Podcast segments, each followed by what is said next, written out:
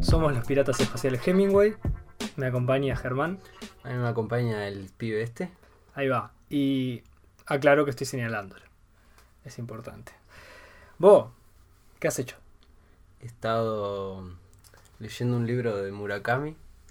Que ¿Qué- está qué- genial. qué, está qué- muy qué bueno. bien o qué mal que haces? Se llama 1000Q84. Me, me suena mucho a que lo conozco. E- Es, es como que hace pensar en 1984, pero nada que ver. Exactamente, porque la Q en japonés suena como el 9. ¿Tiene que ver con 1984? O sea, en realidad tiene muy poco que ver porque lo comentan por ahí, pero hay ciertas ideas que están presentes en los dos. Qué Este, la verdad que hasta que hasta el no haber leído este libro no pensaba que fuera un maestro.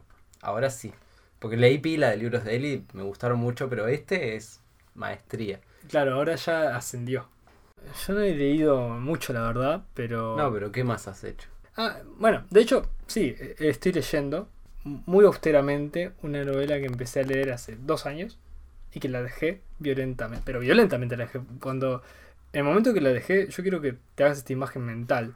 Yo tenía la novela en la mano y la tiré en el piso Sí. y no la voy a leer hasta hace unos días. Magicians de los magos de Lev Grossman. Es. Ah, ¿Cómo te lo puedo Estoy explicar? haciendo un gesto de de tengo no puta tenés idea. puta idea. Bueno, de hecho ahora, hace poco tiene una serie de televisión esa, esa novela. Y es eh, básicamente Harry Potter. Pero si en vez de haberse enfocado para pibes de 12 años, se hubiese enfocado para pibes de 25. Yo siempre tenía una la idea de que sería muy bueno eh, tipo que más gente escriba con esa idea de Harry Potter, pero tipo en vez de Hogwarts, no sé, una escuela en Brasil o algo así. Bueno, en este caso, sin, sin ir a spoilers, es una universidad en Estados Unidos, que es una universidad de, magos, y, y que tal, y, me, me gusta el tratamiento que hizo el autor sobre cómo funciona la magia, y bueno, y tiene mucho, mucho también de vida de reventados, porque este es un detalle interesante que me, gustó mucho del desarrollo de personajes, que los pibes, como uno imaginará, la magia es impredecible, medio incontrolable, pero los locos logran hacer técnicas como básicas y algunas medias complicadas. Algunos explotan a sí mismos porque no la manejan, pero el punto es que cuando se reciben, salen al mundo y como pueden hacer lo que quieran, porque son magos. Y hay, y hay magos que son políticos importantes, otros que son, Como en la realidad, pero claro, otros que son músicos salados, gente influyente, pero estos pibes cuando terminaron, ¿qué hicieron? Como es súper básico para ellos ir a un cajero y sacar plata, hicieron un encantamiento a un pibe, alquilaron un apartamento de. alquilaron sin pagar un apartamento de todo un piso. Y pasaban el día drogándose y haciendo orgías y cosas así. Este. Hasta que al final se pudrió todo por otros eventos. Pero. Wow. Pero, o sea. Eso. Yo siempre imaginé eso, que cuando uno es un mago. eh, no, no le dan por esos impulsos puros.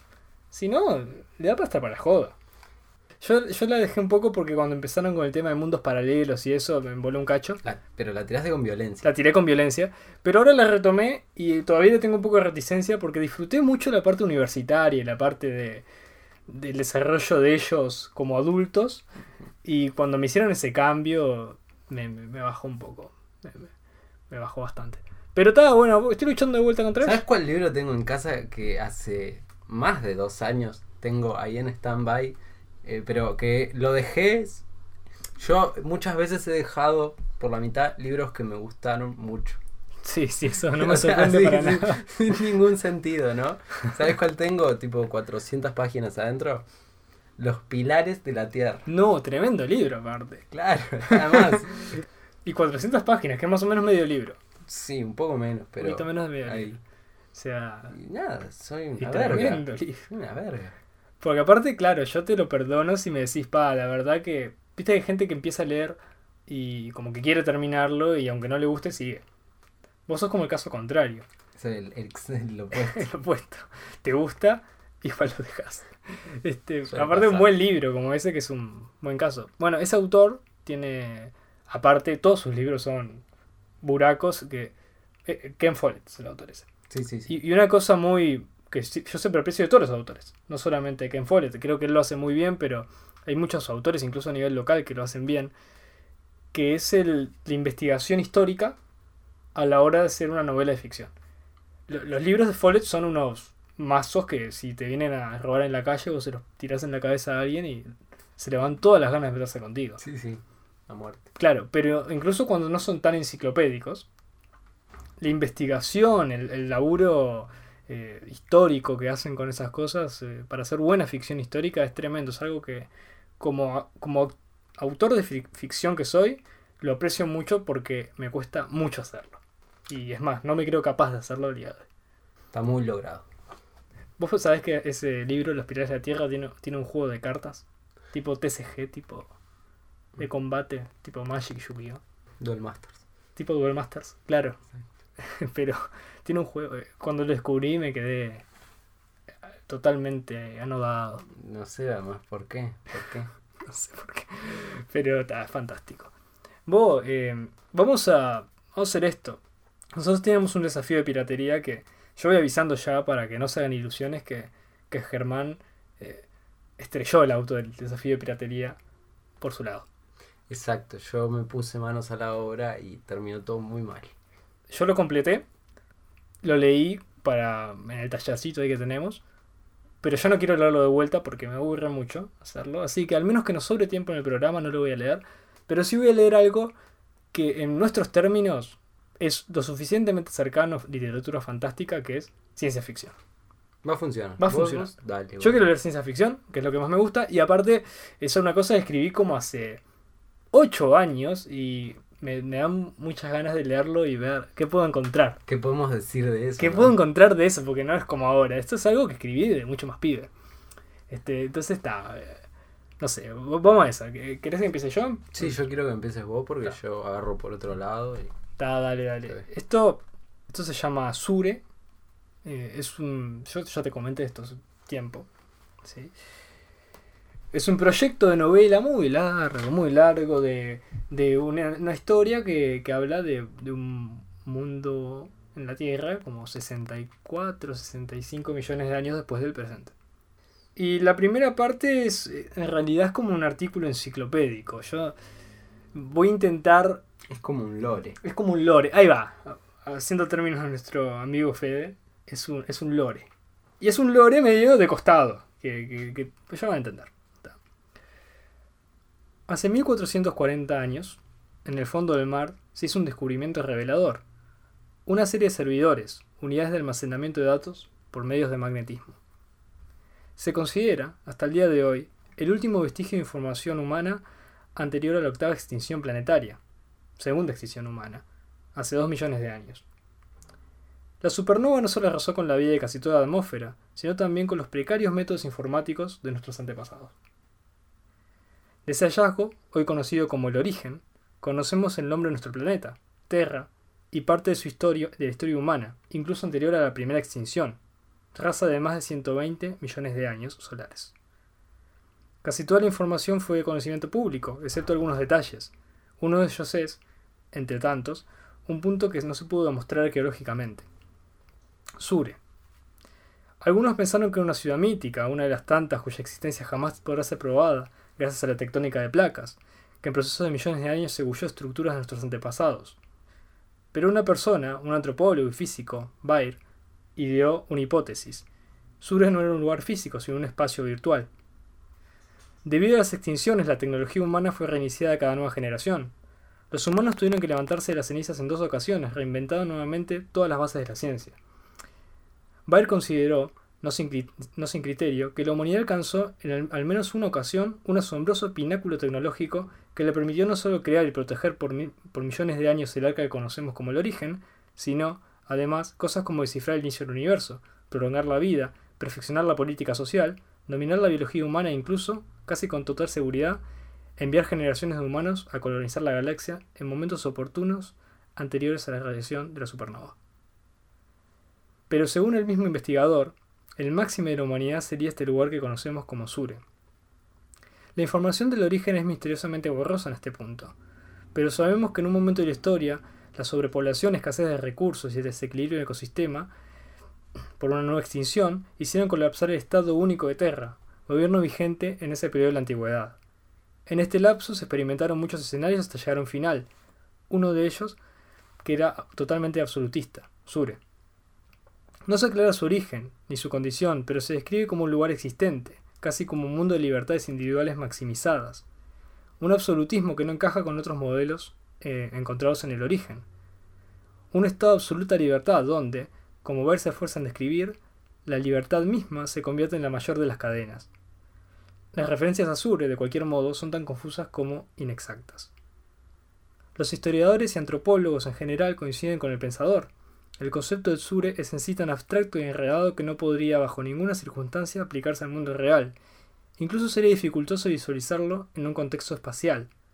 Hasta el día de hoy, quienes creamos que logramos entender esta idea, seguramente debamos volver a pensarlo para finalmente concluir que jamás la comprenderemos del todo. El hecho es que algunos creen, con ciertos argumentos, que Bayer no se equivocó al afirmar que Sure era o es un espacio virtual que existe o alguna vez existió. La respuesta más eficiente a problemas como la mortalidad, la hambruna, el espacio habitable. Sin embargo, la humanidad deberá superar un par de obstáculos más antes de tener la urgente necesidad de revisar los confusos datos del origen, o al menos deberá tener de cara una de esas barreras que enfrentaron los antiguos, tan difíciles de superar, que haga pensar que la única solución sea ser dioses de un nuevo universo. Quizás no estemos tan lejos de ese escenario. Miller era glacial tercera, año 50.000. Fin. Teniendo tantos años, me sorprende que el tono, la voz narrativa, el tono y hasta el argumento, no, pero bueno, casi, eh, sea tan parecido a algo que vos ya leíste acá, que se llamaba Lumeray. Sí, el, Es, es el mismo tono, es, exactamente... Sí, es que eh, es, como Lore.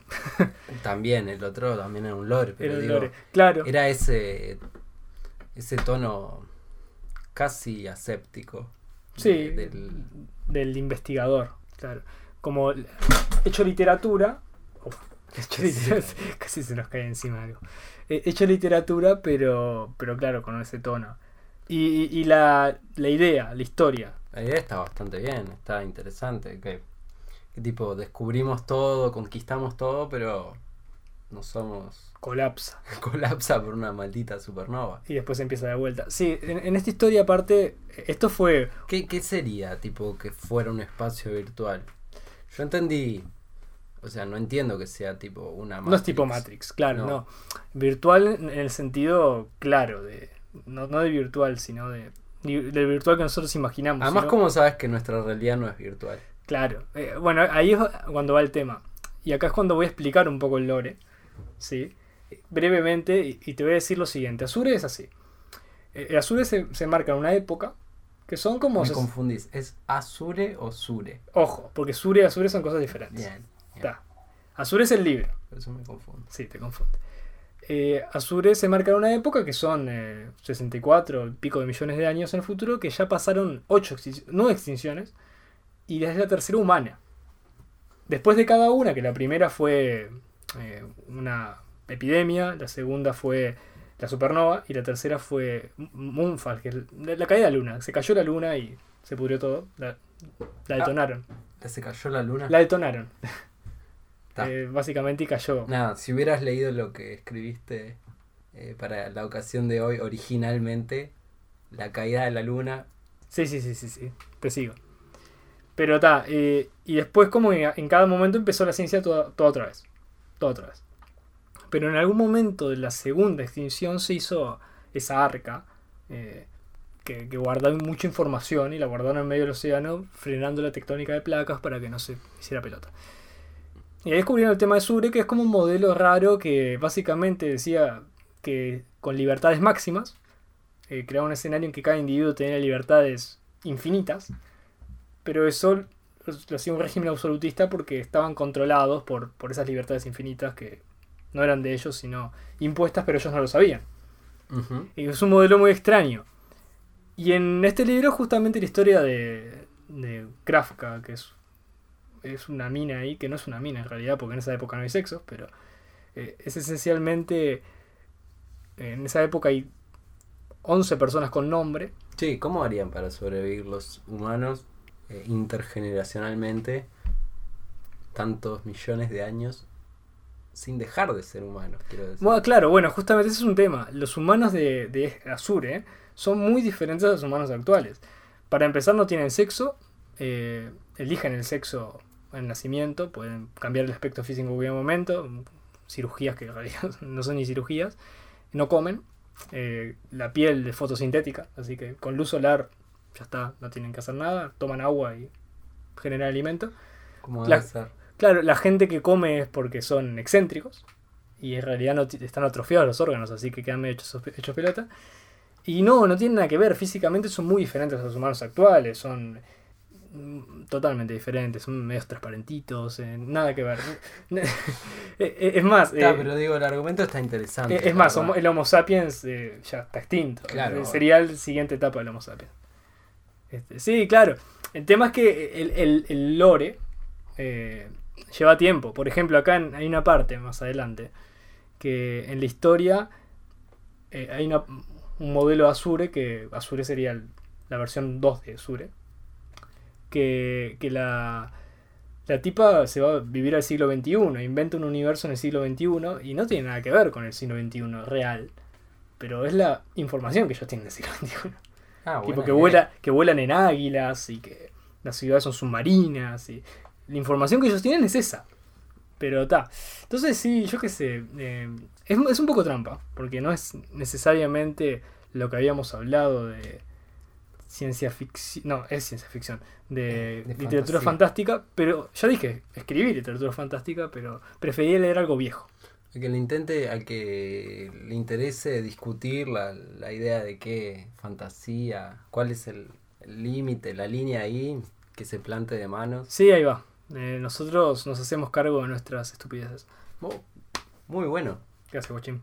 la verdad. Además me sorprendió eso, que, que con tanto tiempo y aprendizaje de por medio, haya, sea, el, El estilo. sea el mismo estilo. Voy a. O sea, muy parecido y hasta tipo el lenguaje. La voz narrativa, ¿te acuerdas que Y el- hablamos? Y hasta el lenguaje y todo no cambió tanto. No, no, no. Mejor. Bueno, yo voy corrigiendo cosas. Claro. pero, pero, pero sí, dan detalles. Asperezas. Vos, eh, le- lee lo tuyo. Yo traje otra vez una tandita de sueños para deleitar a las mentes inquietas Está bueno. A mí, a mí que me, le gusta a mí me gusta mucho interpretar cosas raras basadas en mi, Psyche. en, mi, en mi mente loca. Vamos a empezar con uno que dice así. Camino una larga ruta viendo, cada tanto, pasar todo tipo de vehículos singulares. Hay una fortaleza gigantesca a mi costado y los muros son muy altos. De distintas maneras intento escalarlo, pero es un esfuerzo vano. Solo al final consigo entrar, mientras un ómnibus de dos cuerpos de ancho llega a un portón que se abre para que pase y yo entro por detrás antes de que cierre. Estoy de sigilo y en momentos anteriores del sueño cargué con armas. También me sentí muy cerca de morir cuando el ómnibus pasó porque me dejó en un espacio muy estrecho contra el muro. Me colgué del muro y cerré la, y cerré la vista esperando morir. Recuerdo que también pasó un auto de cuerpo compacto para dos personas que tenía amplísimas ventanas. Los dos pasajeros iban cantando y tenían tazas de té delante, como en una mesita. Hay otro fragmento que dice, estoy en el patio de casa con mi gata Ororo, entre brazos. Los dos miramos a un espejo. No recuerdo el arma, pero sé que le disparé al reflejo. Y Ororo ahora tiene un pequeño punto en la frente y se empieza a mover mal. La dejo en el suelo, pero no camina. Cuando mi hermano la ve, se detiene a hacer un gesto negativo con la cabeza. Mataste el alma, el alma de tu gata. Algo así. Vos, eh, eh. ¿sabés que en el anterior eh, sentí una fuerte sensación de muerte? Vos decís la palabra. Pe- pero se sintió varias veces en el sueño como, pa, eh, acá Germán se muere. No en las palabras en sí, sino en la forma. No sé, lo- los, los autos, el- las ventanas amplias, no sé, para mí las ventanas amplias son la muerte, eh, sobre todo en verano. Cosas O así. sea, puede ser, yo qué sé. No, creo que no está escrito además como era un día luminoso y todo, y yo iba caminando por ahí, era como estar en medio de la ruta, pero con un castillo ahí al lado, no sé, fue muy extraño.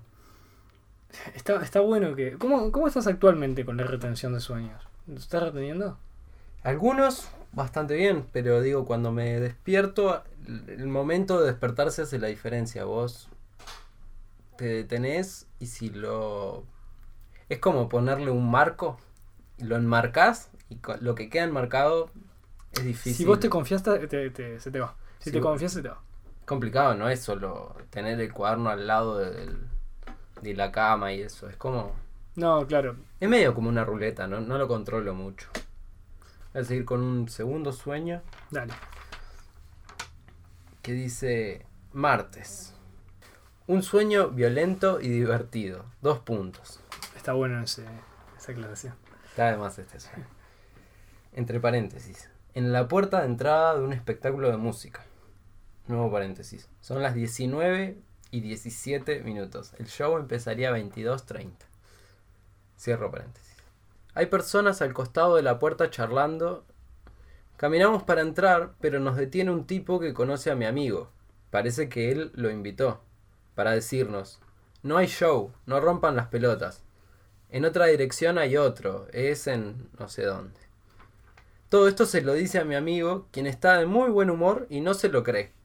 Hay un cuadro muy grande colgado junto a ellos. Mis amigos ya empezaron a provocarlos. Hablan a los gritos. Pero no se entiende muy bien a quién le hablan o con qué propósito. Hay un neonazi con una cresta naranja al que un amigo le grita en la cara, Así que te tenés que ir. El flaco no reacciona en lo más mínimo. Mi amigo se escabulle, descuelga el cuadro y se lo parte en la cabeza. ¿Qué es hace? un monet. La cara del tipo es un poemario. Sabemos que viene la policía y corremos. Es el pasillito de la calle de la cuadra del- de, la casa de un amigo. Corro. De una casa con la puerta abierta comienza a sonar el teléfono.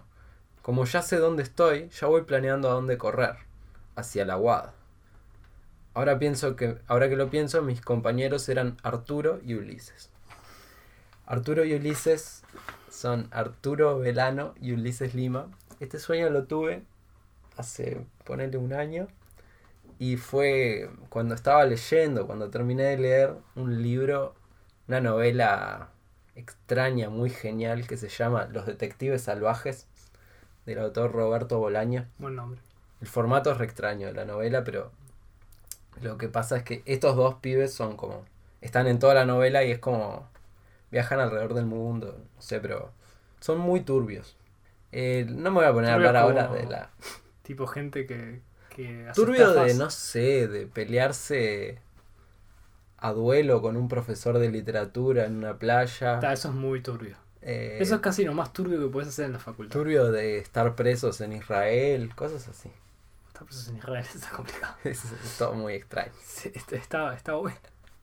¿Vos eh, querés que lea el desafío o querés seguir leyendo? Hay uno más. Léelo vos. que Entonces, mejor porque, cari- porque estoy viendo y aparte es pequeño y dulce como un batón. Domingo. Tengo una pesadilla recurrente, pero hoy no resultó igual. El asunto es que hay unos pibes en mi sueño que siempre vienen a atacarme en un lugar alto a donde voy cuando paso por un sitio de un museo y fiestas que me gusta. Uno de ellos me ataca por la espalda y cuando voy a tomarlo se tira. Y luego aparece uno que me habla para distraerme y empujarme hacia donde se tiró el otro. No sé, no sé qué pasó ahí. ¿Qué no, lo pasó? tengo- Quedó trunco, pero. Quedó trunco, pero en realidad yo sé cómo termina. ¿Cómo termina? Con que veo que me va a distraer, me doy vuelta, veo el que me va a empujar y le agarro la mano. Le agarro la- la- el brazo, así, el antebrazo, y no se la suelta. Y termina con. No se lo sueltas. Sí. Pero eso, era un sueño recurrente y antes me tiraban. Y esta vez, como que dijiste, no. Claro, como que me paré de Te manos paraste y dijiste, no, no me tiras más. y no me tiraban. Qué bueno. no, no muchas veces puedo dar vuelta a eso y no muchas veces tengo sueños recurrentes. Sí, yo hace mucho que no tengo un sueño, un sueño recurrente. Vos, eh, leo eso entonces y... Reto de piratería. El reto de piratería, porque no lo iba a leer, pero, pero estamos con unos minutos, así que lo voy a leer. Eh, no quería porque ya lo había leído, pero bueno. Pero así además la gente entiende que la caída de la luna Sí, uh, claro, sí, sí. importante para vos. Detalle importante. Sí, estamos hablando de algo espaciado, unos 8 años de distancia. Y lo, Tranquilamente. y lo elegí totalmente sin intención. Eh, fue, fue una de esas casualidades interesantes. Uh, mientras que lo estás buscando, te iba a decir que el programa que viene, si Fede no me falla, este, voy a leer algo también muy viejo. Porque Ah, Fede me dijo que, que ah, tenía una cosa ahí. viejísima mía y me la va a mandar. Ah, impecable. oh. Cuando me la mande la, la es- leemos acá. está, está bueno leer nuestras cosas viejas cada tanto. Sí. Bueno, este es un intento de literatura fantástica. Yo antes escribía solo esto, después me olvidé cómo escribirlo y ahora estoy intentando acordarme. No tiene nombre. La luz cae del cielo, de a poco, como colándose por el aire, pasando por escalones invisibles espirales. La luz es blanca, un poco azul y viscosa, material. Imagino que puedo tocarla si me acerco a ella. Sigue cayendo. El cielo estrellado no es nada comparado con su brillo. La luna está llorando. Pienso que tal vez, si todo sigue así, va a desaparecer. Tocar la tierra. Y ya no veo, y de repente ya no veo el movimiento en la luz. La luna quedó unida al suelo por esa cuerda material de estrellas. No sé si es ella la que quiere tocar el bosque o si es el bosque el que le hizo llorar porque quiere tocarla. Me levanto y miro alrededor. Como siempre, espero no estar solo, pero lo estoy. Es de día, pero en el bosque nunca es realmente de día. La luna brilla con intensidad inusual y pienso, sin saber por qué, pero con seguridad, que, no seguirá así por mucho más tiempo. Me agacho, desentierro un pedazo de madera del suelo, una empuñadura, aunque no hecha de cualquier madera, sino de una nacida de una raíz de árbol muy especial. Empiezo a caminar por el bosque sin sendas. Los sonidos de la noche me rodean. Escucho un sonido, ramas que se rompen a mi alrededor, seguidas por una brisa, imposible. Paro mi avance. Los árboles densos no me dejan ver hacia adelante, pero de un momento para otro eso deja de ser necesario. Una criatura aparece de- frente a mí, gigantesca, negra y neblinosa. Hace meses que no veo algo así, pero no tengo tiempo para sorprenderme. El ser de niebla bla- avanza sobre mí, sacudiendo todo su paso. Me agacho y esquivo con su garra justo a tiempo. Queda abajo de su imponente figura. Levanto en la empuñadura. De la punta de esta nace un tallo blanco brillante, que en una explosión de luz se convierte en un árbol de ramas finas y punzantes que atraviesa silenciosamente el cuerpo de la criatura. Esta desaparece junto con el árbol de luz, que se quiebra en miles de pedazos cristalinos. No queda nada de ella. Me pongo de pie, saco la tierra y rocío de mis rodillas, sigo caminando. Del bosque, las criaturas del bosque se están portando de una forma extraña. No estoy seguro si tiene que ver con la relación del comportamiento de la luna, ahora unida a la Tierra. No sé qué está pasando con la luna, pero es como si todos los seres del bosque, incluyéndome, estuviesen avanzando hacia ella. Hacia el destino de esta línea luminosa que cae del cielo. Sostengo la empuñadura de nuevo.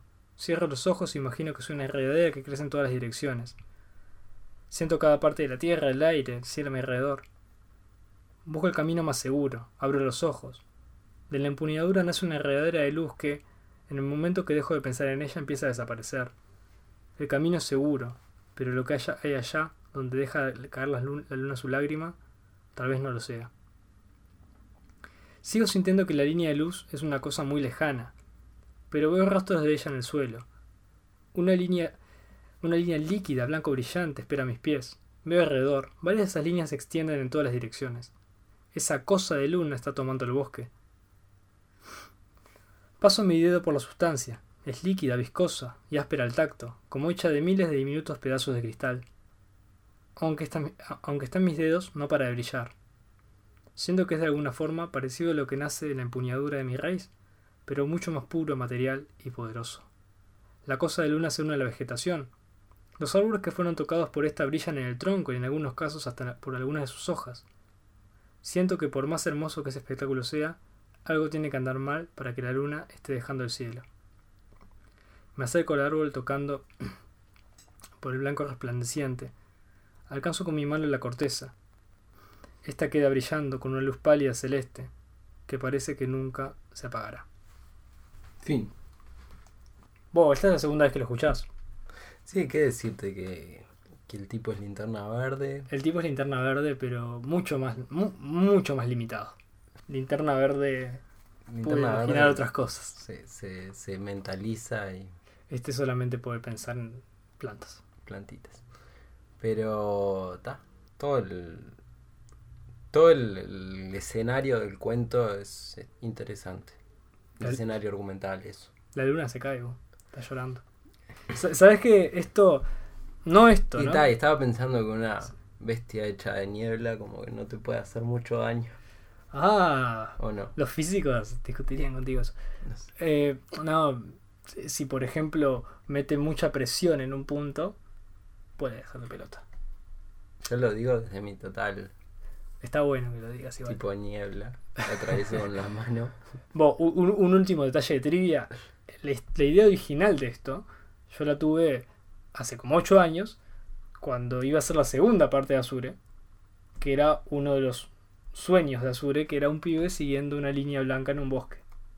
Es como que Círculo no te completo. diste cuenta hasta que ahora te diste cuenta. Ahora me di cuenta, círculo completo. Círculo completo. Eh, vos, eh, vamos, vamos terminando porque tampoco Sí, para alargarla mucho. vamos a hacer la pausita para pensar en... En desafío, ¿está? Pausita.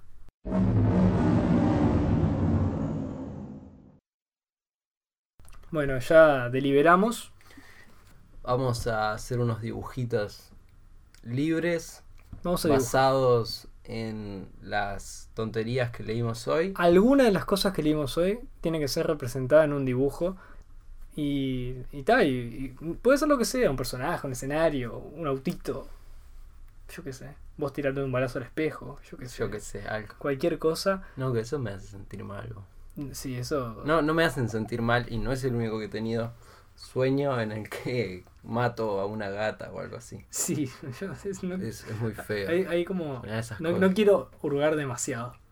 Porque puedes encontrarte con, con muchas cosas impresionantes. Vos, ¿sabés que Yo sé que esto no corresponde, ¿no? Pero. Viste, me estoy quedando sin. sin outros de programa. Así que Sí. también vamos a hacer una pausa para pensar el outro. No, Sí. Vos, Germán, ¿nos despedimos?